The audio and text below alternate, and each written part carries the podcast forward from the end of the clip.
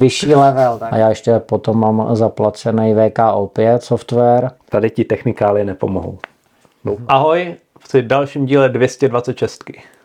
Dneska tu mám Tomáše Petráka, což ahoj Tome. Ahoj Martine. Jeden z vás, jeden z triatlonistů, který začal se sportem v pozdějším věku a jak jsem vám říkal, měl jateční váhu a dneska je z něj fešák, takže jdeme na to.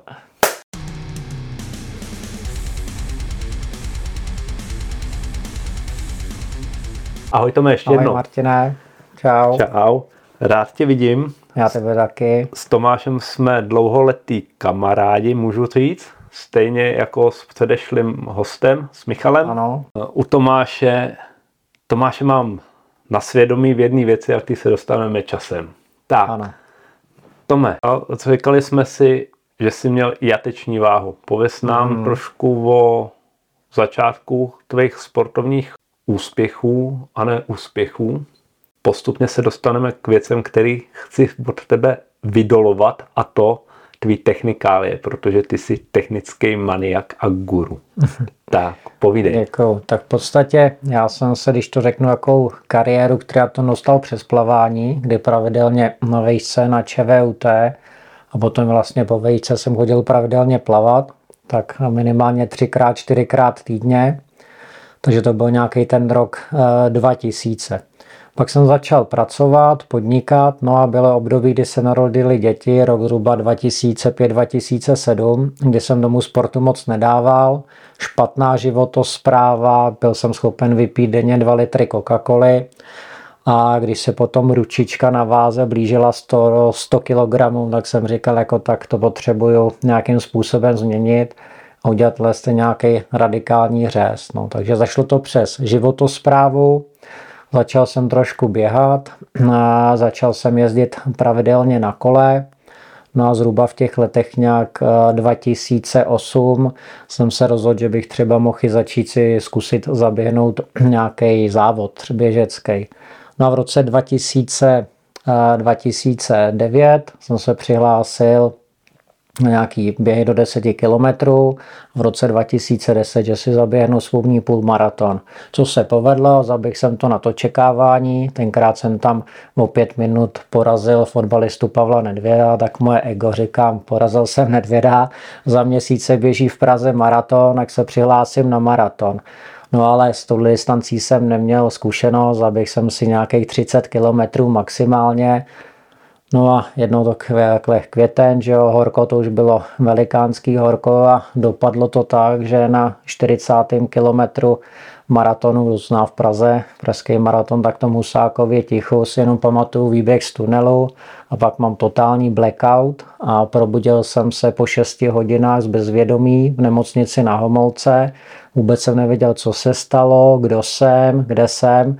Měl jsem štěstí, že jsem se jako neodprás, postupně jsem naběh a v podstatě neznalost, totální dehydratace, ztráta energie, vypadly mi gely, který jsem tam nechal ležet, takže to byl takový můj začátek v roce 2010, eh, kdy jsem začal nějaký takhle se potkávat i s takovýmhle extrémním vytížením. No a byl to takový bod, kdy bych mohl říct, že by som se na to mohl i vykašlat, nebo ne, ale neudělal jsem to a, pokračoval jsem potom dál. Já se vrátím k životosprávě. Změna Ano. životosprávy. Tak asi dva litry Coca-Coly s rumem. Ne, ne, ne, jako moc alkoholu tam nebylo, ale spíš to bylo s nějakýma tatrankama a čokoládama, takže tohle to tam byly ty doplňky. Vlastně to byly na nervy. Já jsem takový to období, kdy člověk byl docela ve stresu, tak kompenzoval nejen částečně tím plaváním, ale prostě ty sacharidy to tam jako by letělo. To každou chvíli jsem měl hlad, takže co, dvě hodiny něco dobrýho. Takže jsem se postupně takhle dostal až na tu šílenou váhu. A v tyto tetranky je energie zbalená na cesty. Taky tak, ale u mě to moc nefungovalo. Já jsem si ji zabalil, ale moc jsem ji nespaloval. Kolik vážíš teďka? Teď ještě, teď se pohybuju někde okolo nějakých eh, 77, 76 kg, ale pak do sezóny ještě to chci dostávat díl. Většinou mám takový ty období, ty zimní, že jsem, že jsem ještě o něco víc, tak teď postupně, právě jak jsme byli s Michalem teď na Malorce, tak tam to soustředění až začíná trošku vždycky nastartovávat ty, ty zimní kila. Já jsem schopen to i držet třeba i přes zimu, ale mě to pak tak stresuje, že většinou to až nastavím do té sezóny. Dělám to pro sebe, takže abych se hlídal v nějakým extrémním minimu, tak to zase nejde.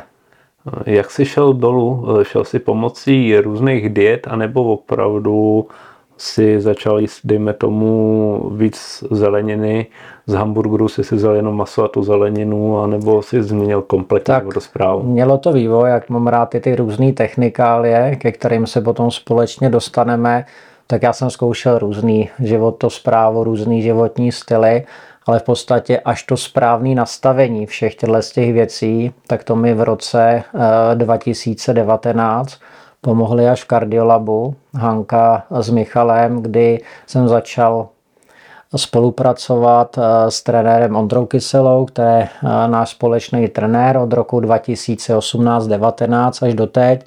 A ten první, co udělal, tak mě přivedl do kardiolabu, tam jsem se seznámil, no a vlastně mi pomohli tak optimálně k tomu mýmu sportovnímu zaměření, životnímu stylu práci, nastavit ten jídelníček. No jak já mám rád ty ale tak já třeba od té doby si vedu vlastně svůj stravovací denní v kalorických tabulkách, takže od roku 2019 když se mě zeptáš na jakýkoliv den, tak já se můžu podívat, co jsem zrovna snídal, obědval, večeřel. A to se stalo takovou rutinou, ne že bych na to byl závislý, ale mám ten přehled a přesně jsem tam eh, schopen vidět, když mi něco nefunguje, i když tam pošlu nějaký v vozovkách špatný jídlo, tak hned vidím mi potom ty zpětné odezvy. To tě obdivu, protože uh, já to mám tak jako, že jim to, co zrovna popadnu, Jo, to já jako mám taky a proto tam píšu. Já už za tu dobu se to naučíš vnímat, takže já už vím, co je v hrsti voříšku. Dřív jsem byl schopen vyluxovat pytel ořechu, ale teď už vím, jako, co to s tebou dělá, takže beru to jenom jako takovej můj pomocník, ale za tu dobu tě to mě to právě naučilo všechno tohle to nastavení, líp vnímat to jídlo, než předtím ty dva litry koly a potranky zbalený na cestu. Takže vlastně můj systém, kdy si spaně sedneme, dáme si lahev červenýho a k tomu sníme pytlik pistácí je OK. No tak to taky a pak jsou zajímavé ty data jako HRVčko a podobně. Takže mám to vyzkoušený všechno na sebe, nemusí to fungovat na každýho, ale jak vzhledem tomu, že já mám rád tyhle vychytávky a rád si to měřím a pak třeba někdy zpětně vyhodnotím, tak tomu mě to třeba slouží. Někomu to může pomoct, takovej ten řád, kdo má rád ten řád, a věřím, že někoho to může stresovat, že daleko větší, že stres, že musím zapsat, co jsem sně, tak není to pro každýho, ale pokud se aspoň někdo nějak trekovat to jídlo, tak za mě to dobrá pomůcka. Ale zase je dobrý, aby ti to někdo nastavil a poradil ti a dostudoval si ty věci, abys tam nedělal ty chyby, které já jsem dělal v těch minulých letech, kdy mi to nefungovalo a furt jsem se divil, jsem byl třeba v kalorickém deficitu a nebylo to správně vyvážený ten poměr všech složek. Bude to jedna z otázek pro Hanku. Doufám, že toho vyloučí ty pistácie. v roce 2012 jel prvního půl Ironmana. Mm-hmm. Tam jsem se vlastně na prvního, ono to mělo ještě nějakou genezi. Já jsem ty roky chodil pravidelně plavat, eh, i s triatlonem jsem chodil plavat do Tyršáku a vždycky jsem tam jako obdivoval ty kluky, co jezdili ty dlouhý triatlony, ještě tenkrát se tomu říkalo železňák, takže pamatuju si říkali železňáci tamhle Tomáš s Alešem, Davidem si pamatuju z Podolí. No a postupně jsem eh, říkal, že bych si to mohl zkusit, ale neměl jsem k tomu odvahu a můj kamarád Lukáš Fráz v roce 2012 mě přemluvil do Rakouska do Ličau na první půl Ironman, když jsem byl takový specifický distancí, že tam byl delší plavání a něco kratší kolo. No a to byl vlastně v srpnu moje první půlka. Mám z toho takový zajímavý zážitek, že vlastně, jak jsem měli naplaváno, tak já když jsem vyběh z poplavání, tak mnoho koukám plný depokol, tak jsem si úplně zalek, jestli jsem to trošku nepřehnal, že jsem byl docela vepředu. No a celý jsem si toužil na pohodu, už jsem věděl, že to nesmím přepálit, tu zkušenost s maratonem jsem měl, takže to byl první, moje první půlka a v podstatě do roku 2018 jsem každý rok dával vždycky nějakou půlku, většinou tady v Čechách, už ty triprágy nebo challenge a do toho vždycky na podzim nějaký maraton. Takže takový byl jako můj uh, běh toho triatlonu ale musím říct, že už v tom roce 2017, 2018 už to začalo hodně stagnovat. Furt jsem obdivoval Ironmany, ale netrouf jsem si na to. No a pak právě přišel takový ten uh, zlomový moment, uh, že vlastně i z jednoho swimrunu jsem znal Tomáše Miku, ještě i z, z Tyršáku, když jsme chodili plavat se triatlonem, tak tam jsem ho oslovil a ten mi doporučil Ondru uh, Kyselu, našeho trenéra, takže tam pak se rozjela zase nějaký ten další level posun z těch, z těch našich zálib. Zmínil si triprák, tam pamatuješ ten ročník, kdy se jelo nahoru na cukrák? Pamatuju, já jsem měl všechny ty a. závody, takže pamatuju si jak na cukrák, pamatuju si do Břežán, pak si pamatuju si ty challenge vlastně, co se odjelo, takže to si pamatuju.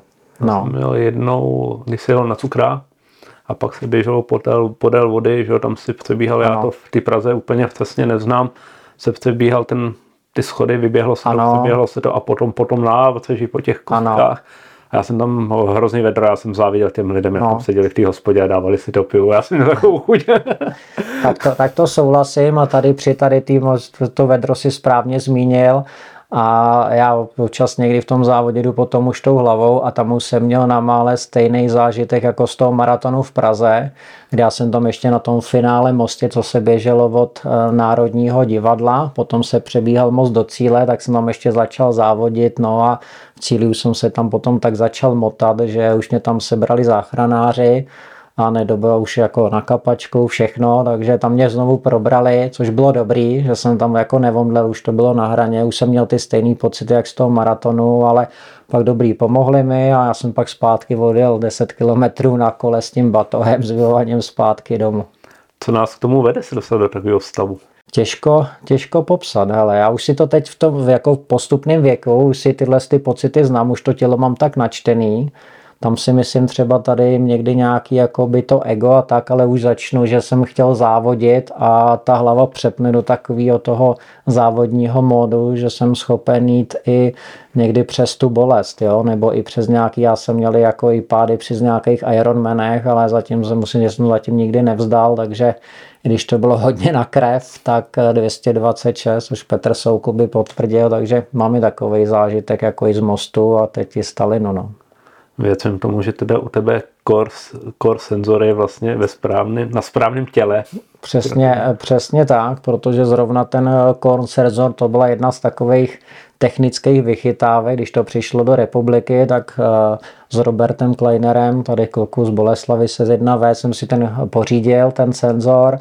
Z začátku jsem nevěděl, jak to používat, měl jsem ty data, ale dneska už mi to hodně pomáhá se zmonitorovat, že už dokážu to porovnávat i s třeba stepovou frekvencí a musím říct, že třeba Ironman v Mostě v roce 2021 jsem byl rád za ty data, co jsem měl, protože já jsem si ten core senzor a tepový eh, senzor nechal potom ještě dalších 24 hodin a já jsem měl druhý den, potom ještě po závodě jako přes 39 eh, přehřátí těla jako horečku a jak to tělo pracovalo, tak je to zajímavé, ale k těm vychytávkám se třeba potom ještě můžeme dostat. Určitě. U tebe je zajímavý stejně, dejme tomu, když jsem měl v díle Libora odvázku, ona cvikala z gauček Ironmanu, u tebe z jateční váhy k Ironmanu. Zmínili jsme z rozhovoru s Michalem Hanžlem uh, Tallinn, kde, si, kde ti utek slot o kousek a možná neby teda pádu na kole, tak uh, si si ten sen havajský splnil taky. Ale já vím, že letos chceš jít po čtvrtý Wintermana. Ano. Mám v tom trochu prsty, co ale tak? co je pro tebe víc? Je pro tebe víc hladký Ironman anebo extrémní Ironman? Tak eh, já bych se vrátil úplně na začátek, jak jsem se dostal vlastně k Wintermanu a v podstatě na začátek, jak jsme se seznámili. Bylo to v roce 2019 na soustředění s týmem Mika Training v Nymburce a ty jsi tam jednu z přednášek měl o těch extrémních svých triatlonech, pouštěl jsi tam fotky, videa, já jsem si v té době říkal, jako to je šílenec, jako co tenhle člověk dělá, no ale zasadil si tam přesně takový to semínko, říkám, jako to je dobrý, protože tam jako cítil jsem z toho tu jinou atmosféru, si znal z těch městských závodů, třeba opravdu velký, když startuje tisíce lidí, Takže tam jsme se i vlastně my osobně poznali a začal tenhle ten zrod.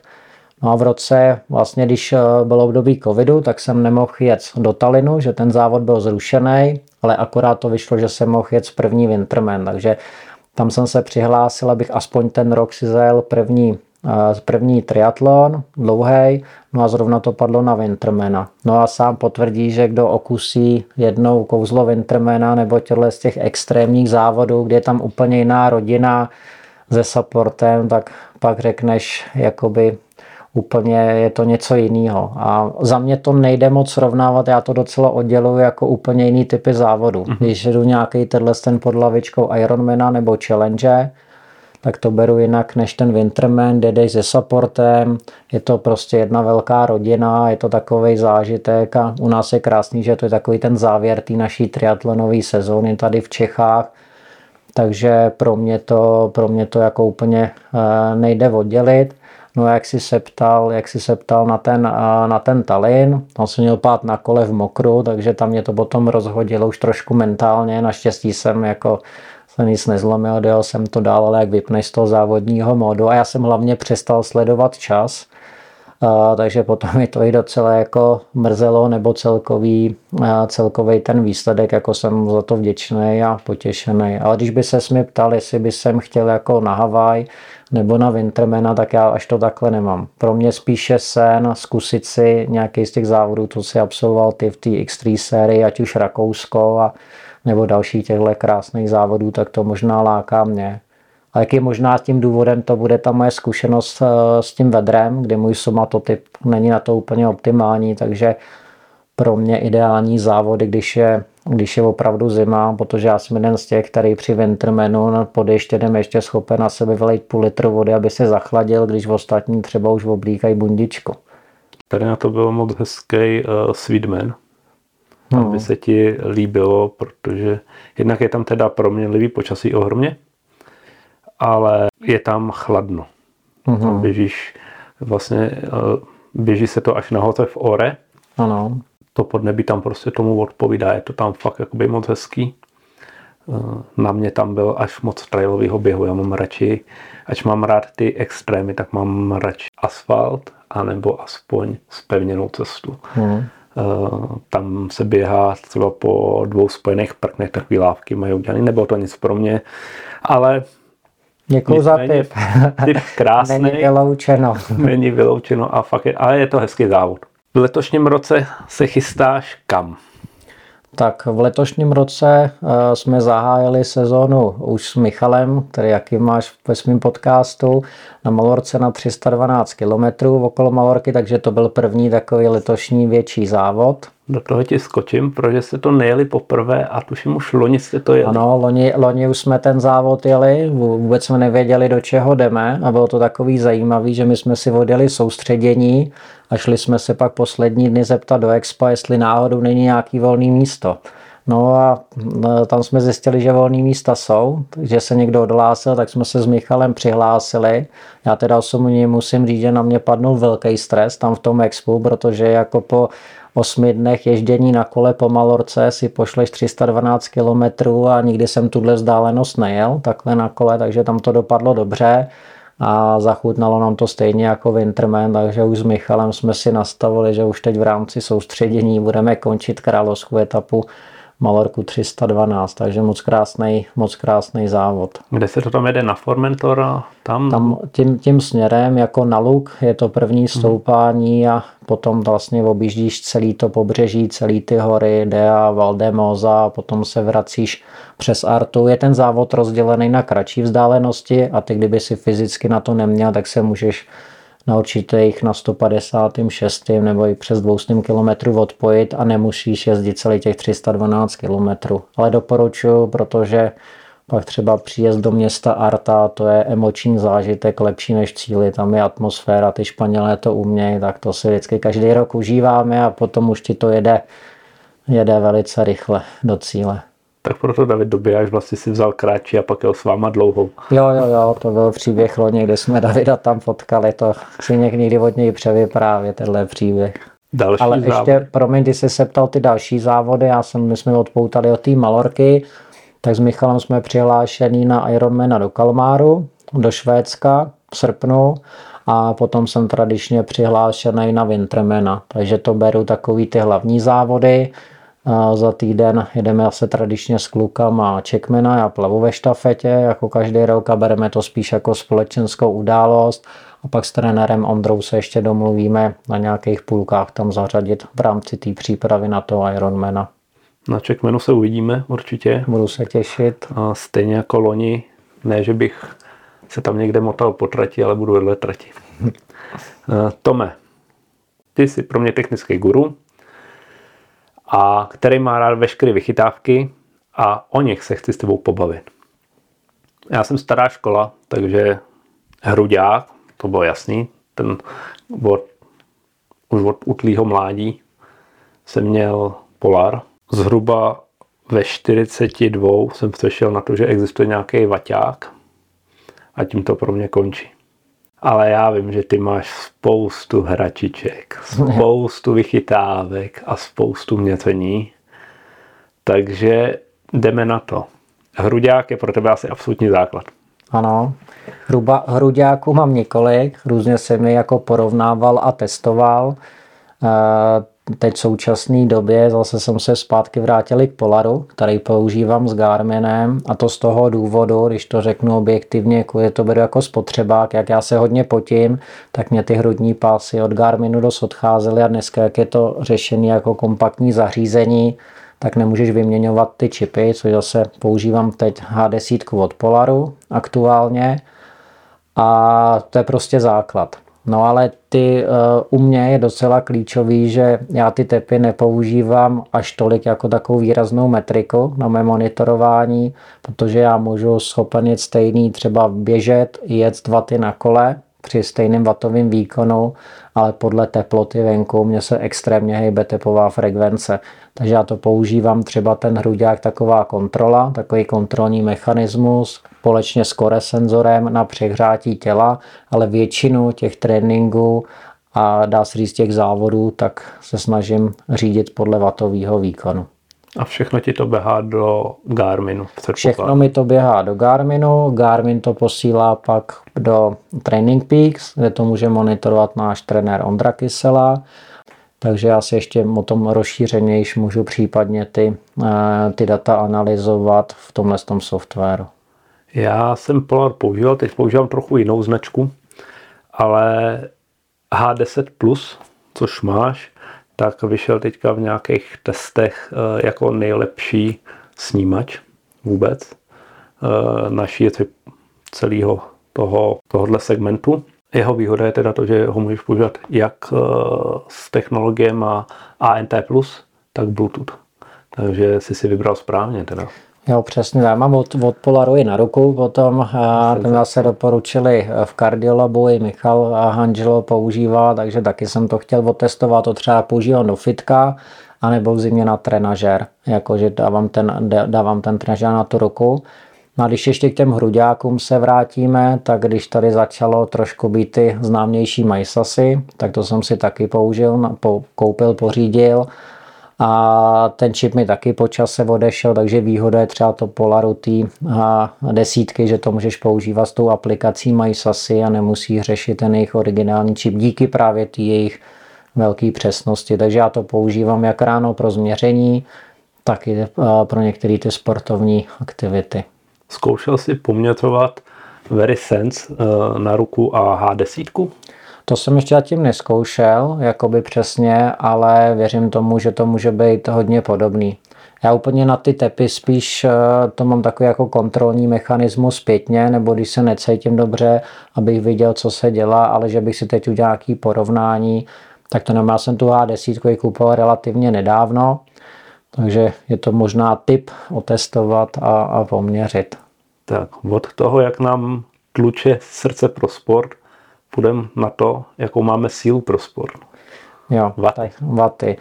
Tak eh, vaty já jsem začínal s vatama eh, na kole. První seznámení, to jsem si koupil od PowerTapu P1 pedály, tenkrát to byla jako veliká investice, to byly jedny prvních pedálů a líbilo se mi tam na to, že to můžu přehazovat mezi jednotlivý kola, nejsem fixovaný třeba na kliky Takže tím jsem, tím jsem začínal, eh, pak mě to teda nebavilo to přehazovat, tak jsem si pořídil Favera Uno, což považuji a řada triatlonistů potvrdí jako nejlepší investice poměr cena, výkon, kvalita. Dokonce jsem měl i tu možnost to i jakoby porovnávat na uh, wattbajku, který jsem měl uh, několik let půjčený, takže tam jsem obě, dva ty, obě dvě ty pedály měl možnost oskoušet. Takže to používám na kole. No a teď jsem si pojmal novou teď silničku uh, nedávno, tak uh, tam mám zase teď SRAM, redkovou sadu a tam mám eh, výkon, měřič výkonu v klikách, takže to teď začínám nějakým způsobem testovat a chci si to potom porovnat, že si vemu dva ty Garminy a uvidíme, co mi to bude ukazovat. Takže to jsou takový 3 wattmetry, co já používám na kolo. Řada lidí třeba ani možná netuší nebo neví, že tyhle věci by se měly jednou za čas překalibrovat, což já u těch powertapů jsem si taky nechal udělat. To zase je nějaká investice, navíc, ale mm, vzhledem tomu, že to používám nejvíc, tak jsem to do toho dal. Takže to jsou vaty na kolo a pak určitě každého bude možná zajímat vaty na běh a jak jsem ta technická hračička, tak když eh, vyšel první Stride, tak jsem se ho musel pořídit, té první generace, postupně jsem se k tomu učil, Právě byly zajímavé přednášky přímo od distributora, od Robert Kleiner měl hezký přednášky na to, nebo i Tomáš Mika. Takže to byl Stride první generace, pak Wind, tam jsem si hodně zapokusoval, co dělá měřič eh, na vítr a, a takovéhle tyhle ty další detaily. Jsme se s tím hráli, když to bylo nový a každý se s tím seznamoval i v těch sociálních skupinách na internetu. Takže ten používám doteď a beru to jako pro mě nejlepší ukazatel, protože já mám naběhaný určitý trasy na rovinách podél vody a je rozdíl, když to běžím v zimě, to stejný, na stejném vatovém výkonu, anebo tedy, když je horko, tak prostě třeba i ta tepová frekvence pro mě je klidně plus 20 tepů nahoru, když bude horko, než to běžím v zimě. Proto většina těch tréninků Ondra nám píše v těch, v těch vatech. Já jsem baty na běhání zkoušel. Mám sprit teda Vinda teďka. Mně nejvíc pomáhá na páse. Přiznám se, že ano. tam jsem schopný podle toho běžet. Ale prozrať nám, jak podle toho běháš venku, protože pro mě přece jenom venku nejde mi to. Jo. Já většina jako toho tréninku uh, není u mě, že by byly nějaký jako horský traily a podobně ale tam se domnívám, že to má největší opodstatnění, že vlastně ten devítiskopej gyroskop v tom eh, Stridu je schopen líp tohle to zmonitorovat. Musí se to správně nastavit, nakalibrovat. Já už většinou se znám, takže už jako poznám ty vaty eh, versus tempo, že už já třeba na Garminu mám v obrazovku jenom třeba vaty rozdělený na tempo, na co občas kouknu takže tam na těch rovinách, co jsem schopen to držet konstantně, ale když jsem šel třeba v rámci tréninku na Wintermana, potom nějaký kopcovitější terén, tak tam jsem si to snažil hlídat, abych nepřesahoval nějakou tu vatovou složku a mohl jsem potom běhat dál. Ale prostě kouknu na to, mám tam to zorný pole, na rovinu ne, někdy se tím až nestresuju. U mě je ještě zajímavý, že já veškeré tyhle ty vychytávky, co já mám a používám, tak je to hodně v tréninku, ale když se budeme bavit třeba o závodě a konkrétně o Wintermanu, tak já na ty data koukám až zpětně. Třeba na kole já mám z větší části puštěnou mapu, kvůli třeba těm zatáčkám a bezpečnosti dobře víš, jaký místa a úskalí na Wintermanu jsou, když to někdo nezná, nezabrzdí a vletí do skály a e, podobně to potom i vývám už potom na ten závěrečný, e, na ten závěrečný běh a koukat na to už pak po těch kamenech na ještě, kde tě vždycky moc rád vidím s foťákem na těch kamenech pod lanovkou, tak e, už potom jenom zpětně. Jo, ale je to potom zajímavé, že můžeš analyzovat ty chyby, hlavně na té cyklistické části. Mě tady to naučil kdysi Karel Zadák a pověděl mi, když si toho člověka dojel na 30 km o 6 minut, tak teď si mi nezávoď na 50 metrech. Hmm. Takže jeď svý tempo a ono ho během dalších dvou kilometrů dojedeš. Ano.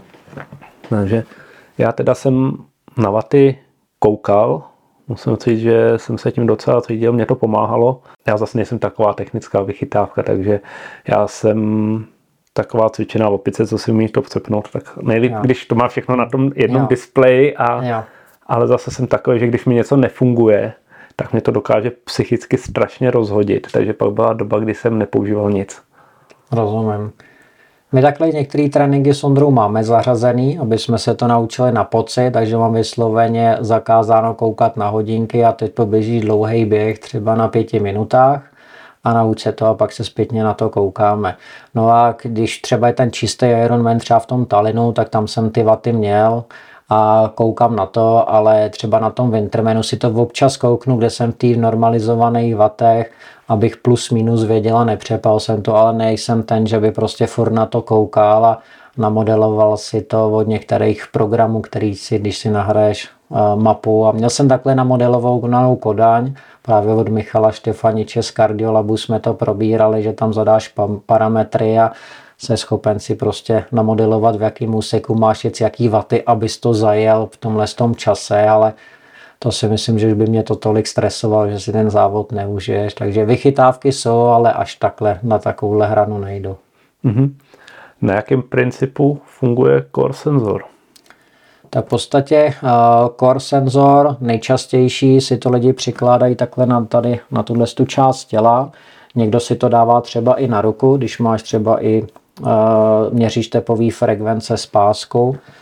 Takže tam si připojíš vlastní senzor, propojí se to přes Bluetooth nebo ANT s Garminem, můžeš i s telefonem, pokud využíváš tohle a v podstatě měříš dvě teplotní složky. Měříš vlastně teplotu středu těla a měříš potom povrchovou teplotu kůže. A pokud znáš to své tělo a prošel jsi si třeba tímhle s tím heat testem, což se dá porovnat něco jako FTP test, takže si namodeluješ ty zóny, tak potom už víš, při jaký teplotě například se natolik přehřeš, že už to nedokážeš uchladit. No a je dobré, aby ti s tím někdo pomohl a já ještě tu zkušenost mám, že ne každý jsme somatotyp stejný, takže já třeba ty hodnoty teplot mám daleko vyšší, než třeba co vidím potom data, co někdo sdílí jinak, když je někdo hubený a přehřívá se jinak. Takže kore je takový pomocník přehrátí toho svého těla, nedostat se tam, ale musí si to nastavit. U mě neplatí, abych, aby měl nějakou paušální hodnotu. Je to jako se FTPčkem.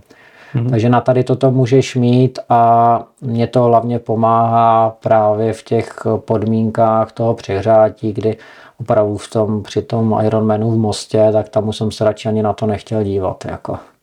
Mě by to zajímalo třeba z pohledu mý profese, záchranáře, jaký je rozdíl mezi vnitřní teplotou těla a povrchovou teplotou těla, dejme tomu v maratonu nebo v Ironmanu a je teplo, tak jaký tam je, jaká tam je velká diference? Záleží i to na vlhkosti, co jsem měl odmonitorovaný u sebe, protože v momentě, kdy se začne vypotit, tak to tělo potřebuje nějakou energii, to latentní teplo na odpaření toho potu, tak je opravdu rozdíl, když pak vyjedeš závod, kde je suchý, počasí a může být anebo i vysoká teplota někde v trope, když by si závodil, takže tam tohle to taky může ovlivňovat tu diferenci.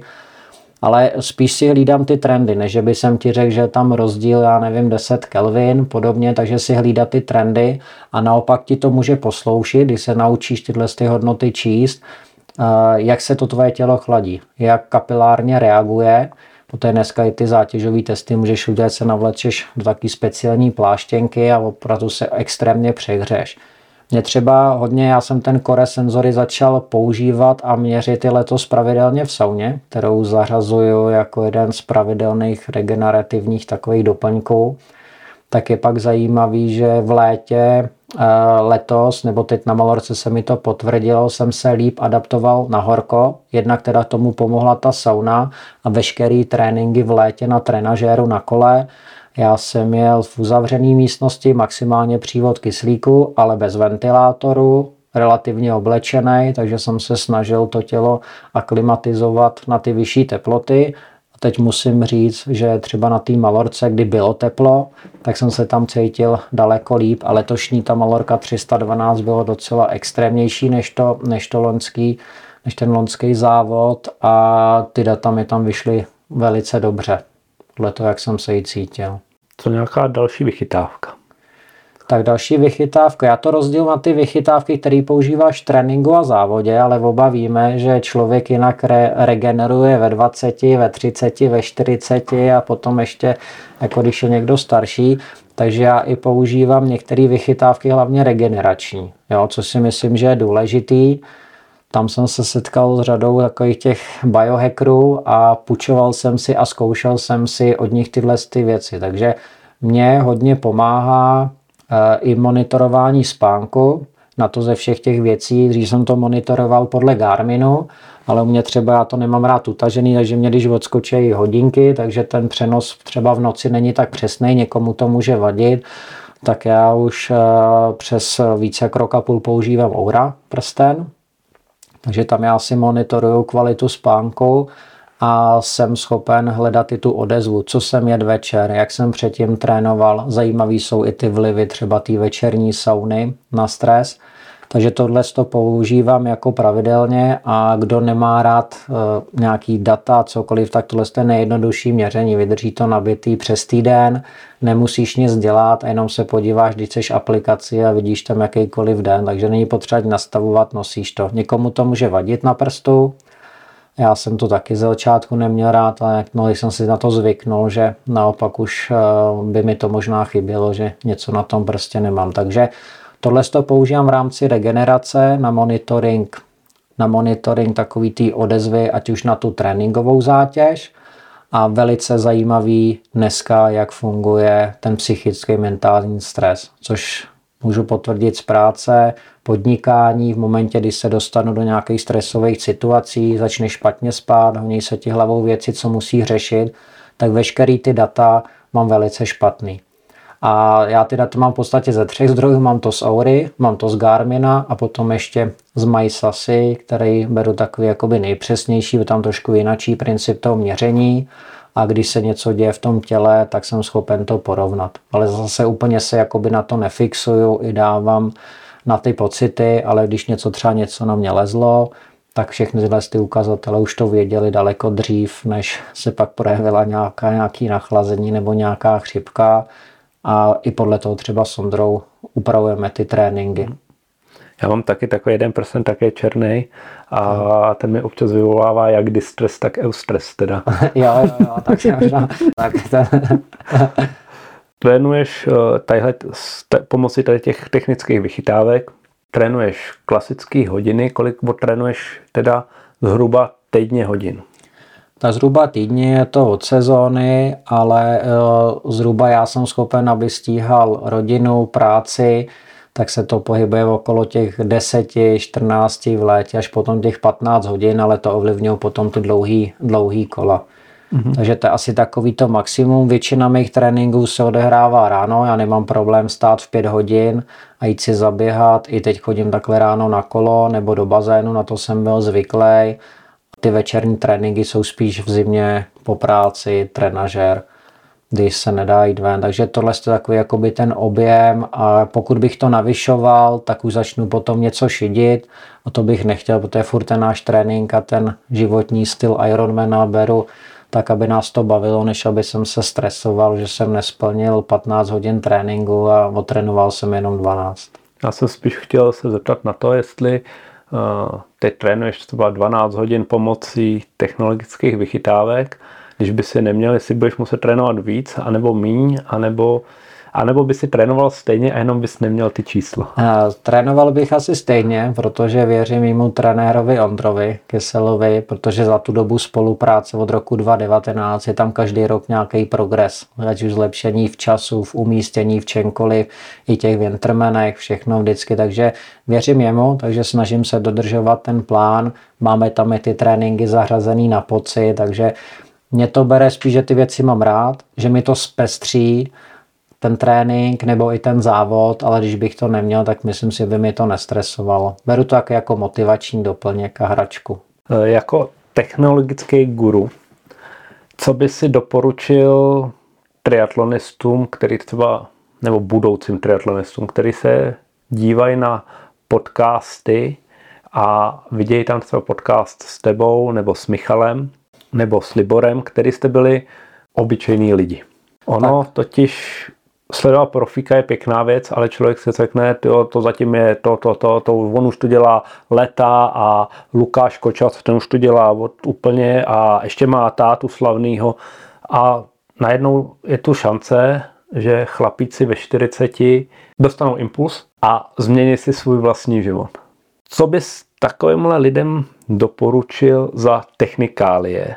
No, já tě možná zklamu, já bych úplně těma technikáliemi nazačal, to bych eh, navázal, ale mně se tímhle s tím vybavilo prostě ten začátek, kdy jsem měl možnost před lety být na přednášce Luboše Bílka, kterou tady měl jako, jako unikátní v Praze, která byla zaměřena, jak trénovat, když pracuješ pro pracující. A tam přesně srovnával to, jak trénuje profík, jak má tu šanci regenerovat a jak když by si chtěl dodržovat tyhle ty věci, tak akorát to vydržíš rok, dva. A to je jako největší přínos celý ty přednášky, co tenkrát od Luboše jsem si vzal. A to si myslím, že je jakoby klíčový, protože pokud někdo chce začít, tak neměl by to hned přehnat nějakým profesionálním přístupem, hledat si to na internetu a co mě pomohlo a vidím tam ten progres a některé ty roky, kdy jsem se třeba trénoval sám, tak to byla taková stagnace a přes zimu jsem víc chodil plavat a na pozim a na jaře třeba běhat. Nemělo to systém, nemělo to řád a už jsem se potom otal v kruhu a přestávalo mi to bavit. A za mě nejlepší investice byla investovat do trenéra, a to jsem vděčný a Ondra to prostě nastavil tak tomu našemu životnímu stylu, aby to vyhovovalo, nebyl si ve stresu. Takže než vychytávku spojit se s někým, kdo už tu zkušenost má a provede tě a vyloučí ti ty slepé uličky, no a pak už můžeš přidávat tyhle ty vychytávky a pokud by si chtěl nějakou technickou, tak já si myslím, že jako za mě je zajímavý opravdu třeba ten wattmetr. Jo, aspoň na tom kole na tom kole tam ty, ty favera, dneska je to už relativně dostupný a můžeš si trošku líp jako řídit ten trénink, ať už v zimě na tom trenažéru, nebo i takhle venku a v závodech. Tohle byly takové technologické vychytávky, které se týkají monitoringu. Ale co třeba říkáš technologickým vychytávkám jako Nike Vapory a td. a td. karbonové podrážky, jak se na to díváš ty? Eh, je to technologický doping, anebo si myslíš, že to je v pohodě a ta věda by měla pokračovat tady v tom a uměle navyšovat výkony? Já si myslím, že je to nezastavitelný vývoj. Taky karbonové boty mám. Otázka je, jestli v nich umím běhat, ale třeba mě to může fungovat i mentálně, že když vím, že si vemu tyhle ty karbonové boty a i když ty nohy pak v únavě na tom maratonu po těch 180 kilometrech na kole jsou unavený, takže tam to mám a každý ať si vybere svojí cestou. Mně se to líbí, tenhle ten vývoj, chce si to voskoušet, někomu to může prospívat nebo někomu ne, takže ať si každý vybere svoji cestu a hlavně si to vyzkouší. Já veškerý všechny tyhle ty věci, co používám nebo jsem měl, to vždycky jsem si nejdřív jako bych chtěl vyzkoušet, než abych dal na některé ty recenze, po to řadu věcí třeba, co mám, tak mám doma, ale na rovinu jako nepoužívám to. jo jako live hackera se tě zeptám úplně mimo triatlon. No. Co ty a elektromobilita? Elektromobilita, tak uh, určitě se mi to líbí, tyhle, uh, tyhle ty věci, byla by to určitě jakoby oblast, protože já studuju ČVUT, takže tyhle ty technické věci uh, mi zajímají, ale nemám elektromobil, neměl jsem možnost to vyzkoušet, abych dělal nějaký jako osobní závěry v tomhle tom. Já měl jsem možnost se svít párkrát v Tesle. Úplně to teda změnilo můj názor na elektromobilitu. Mám rád pokrok, ale samozřejmě za tebou jsem, ty už máš počítač a já teprve ještě lovím eh, mamuty kijem, takže eh, nejsem tak daleko, ale tady to je jedna z věcí, která mě taky zajímá. Jsem zvědavý, jak to půjde do budoucna, hmm. protože ten vývoj je nějaký a jsem zvědavý, jak se to projeví i v cyklistice. Jo, protože dneska, když se podíváme, tak v triatlonovém poli vládnou v té špičce tištěný 3D triatlonový hrazdy. Co ty a 3D tisk? Tak 3D tiskárnu mám taky doma, protože mám další oblast koníčku, kterou tady bychom nemuseli jakoby zmiňovat tyhle technikálie. 3D tisk ne, jako nemám vytištěnou hrazdu, ale zase jedna z dobrých investic, co bylo, tak jsem si nechal vyladit poset.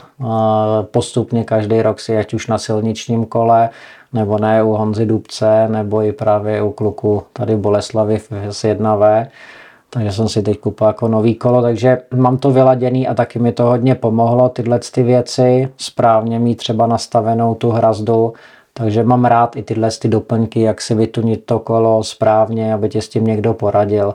Když se ohlídnu a vidím fotky z roku 2012, jak jsem na svoji první silničku přidělal hrazdu v domění, že to aeropozice, tak kdybych to držel dole za oblouky, tak jsem byl daleko efektivnější. Takže když to schrnu. Pro začátečníky motivace. Chuť, trenér, rozumný přístup, vaty, tepy. Asi tak. Každý si a tam... fitting a fitting. Jsou to takové věci, které mě osobně pomohly jako urychlit nějakou tu cestu a ten progres. A dobrý je i takhle v té komunitě, že jako jsme my, jako se známe a oceňuji to, co ty děláš, že si sem zveš do horkého křesla. Plno triatlonistů, takže vím i z toho Wintermana z různých závodů tu atmosféru, že člověk si může něco předat, co komu vyhovuje, ne každý je na všechno, takže najít si to svoje, ty svoje nějaký kamarády, s kterými bude společně trénovat, tak jako my s klukama, s Martinem, s Michalem hlavně Hanžlim, jak společně trénujeme, takže jestli najít tuhle tu partu, aby tě to bavilo, jedete s chutí natrénovat na Malorku a tréninkový kempy, tak no. určitě taky doporučuji si vytvořit tady takovou tu sociální bublinu. Na tom triatlonu je krásný to, že třeba Petr Vabroušek je ti kdykoliv cokoliv schopný poradit a to je pan triatlonista. Souhlasím. Takže ta rodina je taková neskažená, bych to tak ještě třeba. Tome, blížíme se k mým oblíbeným kartičkám. To znamená poslední otázka. Jdeme na to. Tady ti technikály nepomohou. Tak, jednu si vytáhni v cečti a co to v tobě evokuje. Když máš cíl, nikdy, nikdy nepočítej s náhradním plánem tak eh, mě první, úplně co první naskočilo, že je eh, někdy dobrý mít nenáhradní plán, ale plán B, protože už eh, několikrát se mi stalo, že třeba i při tom maratonu najednou se dostaneš do situace, kdy se všechno změní, nebo některé pády třeba na kole, kdy se mi, kdy se mi třeba udály. Takže je dobrý se prostě nesložit. Sklidnit se, mít, mít takovou tu čistou hlavou a i když trošinku třeba ten cíl nějakým způsobem můžeš, eh, můžeš míjet, tak prostě nějak si najít tu cestu. Jo? Třeba k tomu Ironmanu těch cest pro každýho může vejít víc na ten vrchol, splněný ten sen, ale zase na druhou stranu neupnout se k tomu cíli.